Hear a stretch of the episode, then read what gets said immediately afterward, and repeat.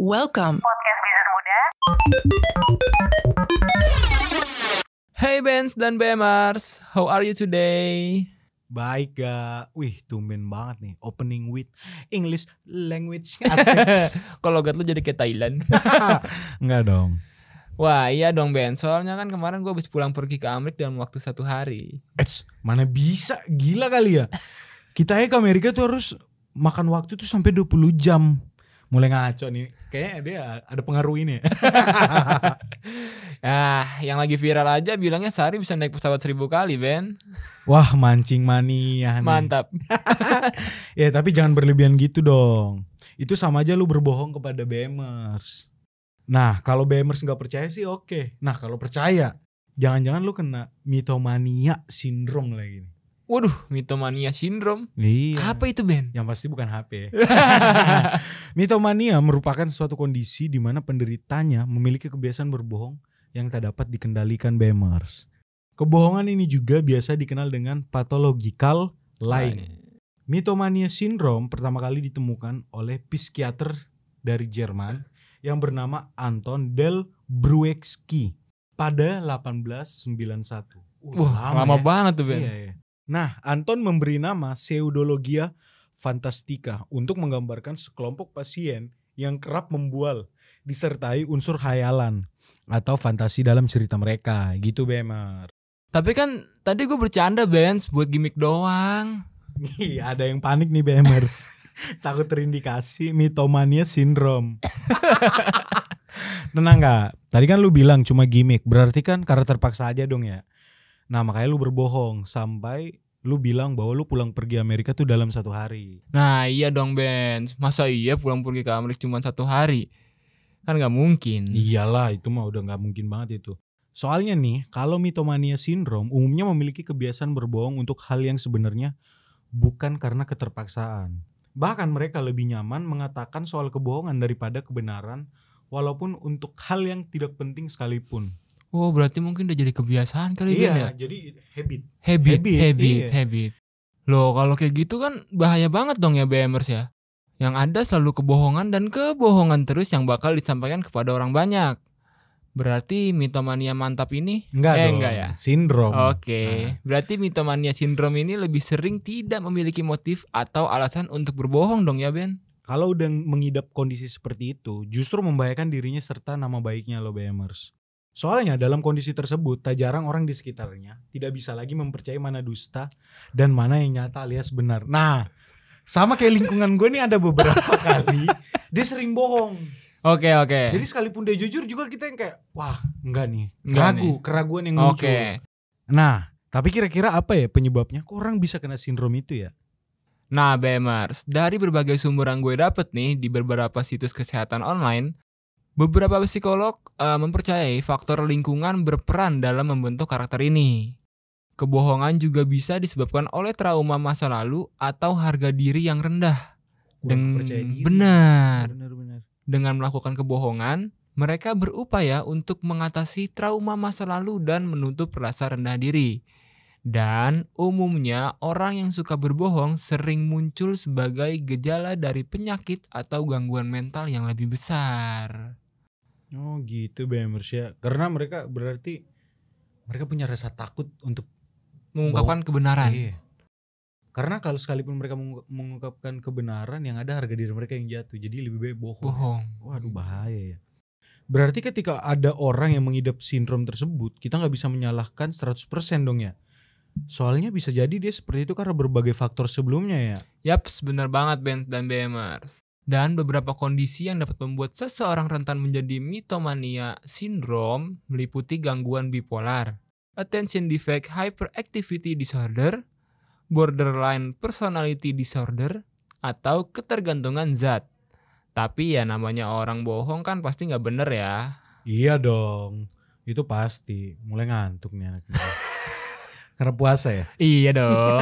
Tapi Ben, gimana nih cara membedakan orang yang bohong biasa gitu kayak pada umumnya sama mitomania sindrom?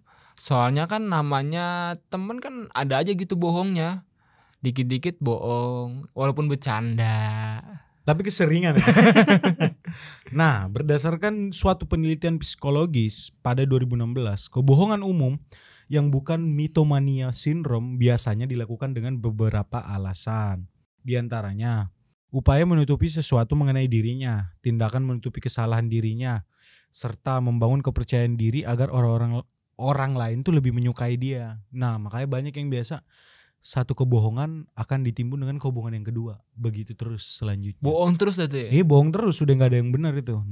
Nah, sedangkan mitomania sindrom bersifat kompulsif atau impulsif. Idih ngeri banget Oh, banyak Ben. ini, eh, banyak banyak banyak banyak orang kayak gini. nih.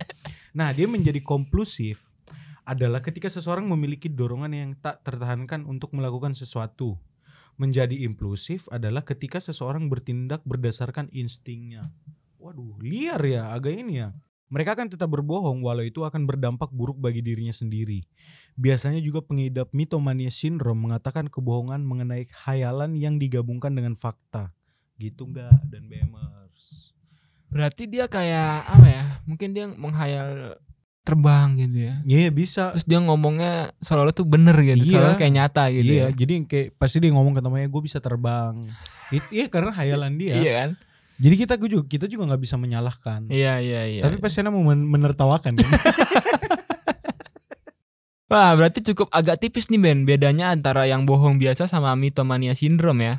Iya jelas. Tapi ada beberapa ciri-ciri yang sangat menggambarkan bahwa seseorang mengidap mitomania sindrom nih BMers. Yang pertama, sering menceritakan hal-hal yang terdengar sangat nyata. Padahal apa yang ia ceritakan merupakan pengalaman orang lain yang seolah-olah dialami oleh dirinya. ah itu biasa tuh banyak tuh. Lo ingat-ingat dah, temen lo ada yang begitu nggak? Ada ada ada ada ada ada tapi jangan saya sebut. Oke. Iya. Kedua, cenderung membuat cerita bersifat permanen dan stabil. Jadi mungkin kayak Konsisten. lu konsisten, Konsisten. bohongnya tetap itu aja Iya. gitu. Ketiga, ucapan kebohongan cenderung menampilkan sudut pandang positif seperti sekolah atau kuliah di beberapa universitas luar negeri, padahal tidak sama sekali. Oh, ada tuh. Ada. Ada waktu itu benar benar benar. Untuk mereka yang mengidap sindrom ini, jika melakukan kebohongan akan merasa bahagia dari sikapnya tersebut. Hmm, berarti dia bangga akan Kebohongan. iya, apa yang dia lakukan ya. Agak bertolak belakang ya. Kita Iya. nggak boleh bohong. Iyalah, sebenarnya itu kita nggak boleh bohong ya. Tapi mungkin orang melakukan kebohongan juga untuk mendapatkan pengakuan kita kan nggak tahu ya. Iya benar benar benar. gitu. Nah, gara-gara ngomongin mitomania sindrom, gue jadi mikir sih. Gue termaksud yang bohongnya yang biasa apa mitomania sindrom nih.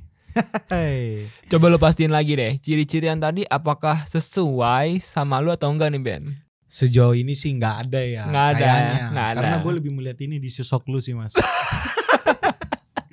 nah, buat kalian yang sebenarnya merasa mengidap sindrom ini, kalian memerlukan pengobatan dengan pendekatan psikoterapi dan obat-obatan tertentu. Seorang terapi seperti psikolog atau psikiater dapat membantu penderita sindrom ini BMers. Melalui psikolog atau psikiater, seseorang yang berbohong akan diidentifikasi apakah memiliki gangguan mental yang mendasarinya atau tidak.